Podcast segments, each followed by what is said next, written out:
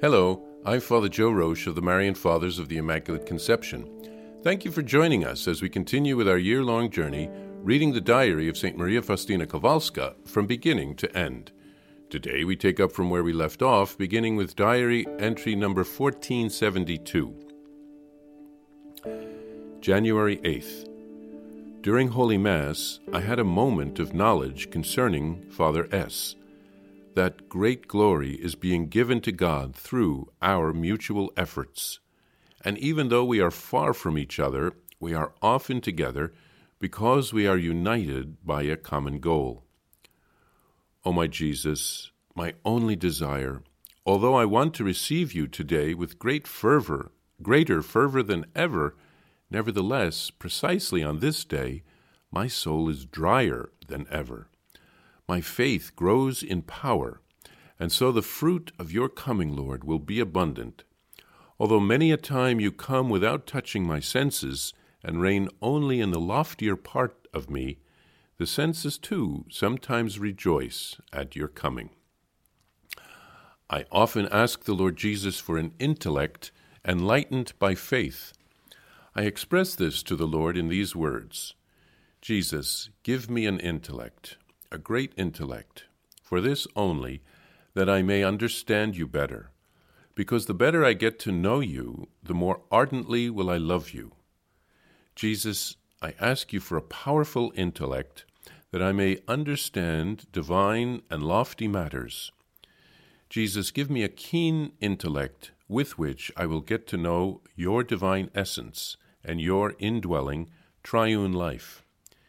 Give me my intellect Give my intellect these capacities and aptitudes by means of your special grace, although I know that there is a capability through grace which the Church gives me, there is still a treasure of graces which you give us, O Lord, when, you, when we ask you for them. But if my request is not pleasing to you, then I beg you, do not give me the inclination to pray thus. I strive for the greatest perfection possible in order to be useful to the Church. Greater by far is my bond to the Church. The sanctity or the fall of each individual soul has an effect upon the whole Church.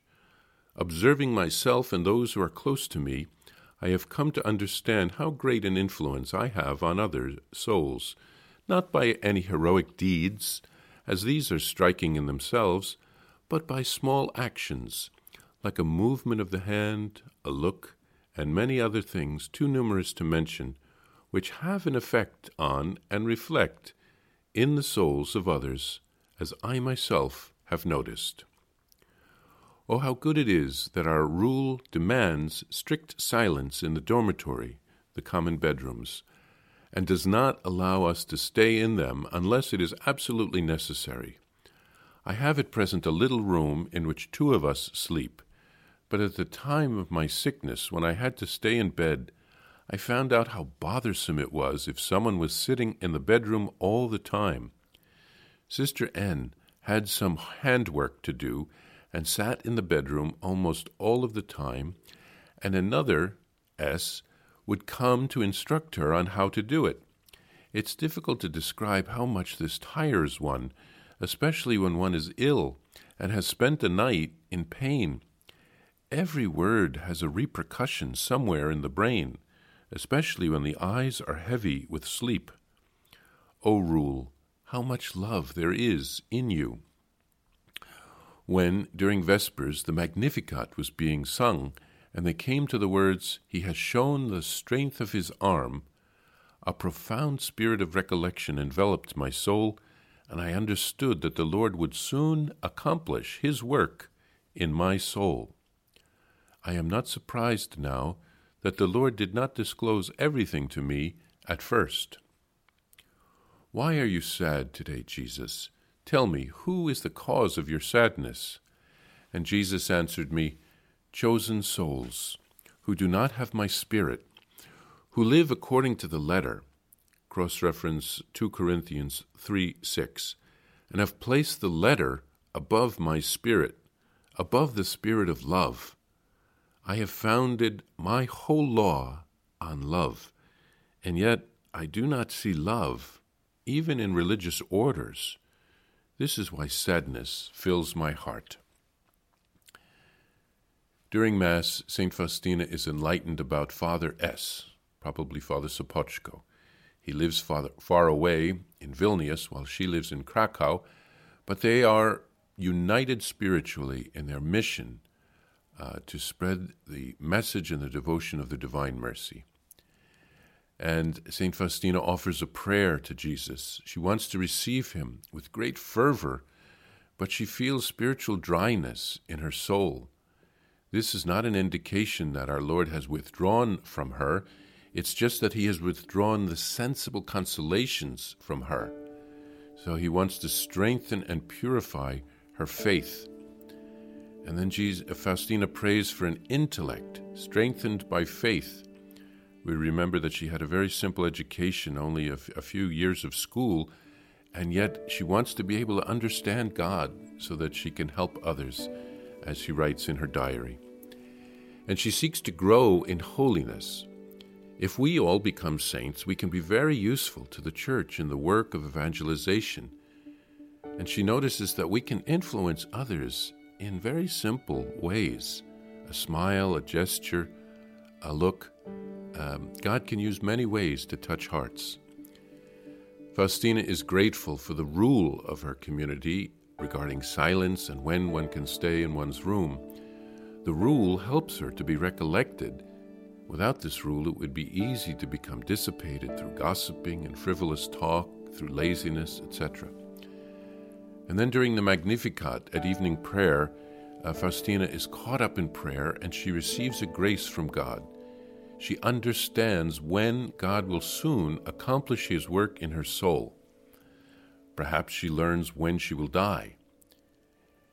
Then Jesus expressed sadness that his chosen souls live by the letter of the law, like the Pharisees, but not by love. Jesus gives us the example. He is love and mercy incarnate.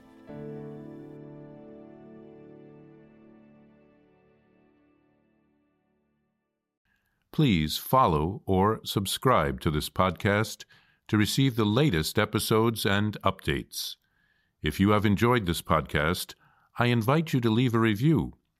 Reviews greatly improve our podcast ranking and will help other people throughout the world find St. Faustina's Diary in a Year. Remember, Jesus promised St. Faustina in Diary number 1075 souls who spread the honor of divine mercy are protected by God like an infant by a gentle mother. Please help us spread the message of divine mercy. Thank you, and God bless you. Visit shopmercy.org to order your copy of Divine Mercy in My Soul, the diary of St. Maria Faustina Kowalska. It's available in print in English, Spanish, and Polish, and in English as an e-book, available now on shopmercy.org. Are you enjoying this podcast? I invite you to listen to more shows brought to you by the Marian Fathers of the Immaculate Conception. Join us daily for enriching spiritual content, which will help you on your journey with Jesus Christ. Simply visit DivineMercyPlus.org for a complete list of our shows. That's DivineMercyPlus.org.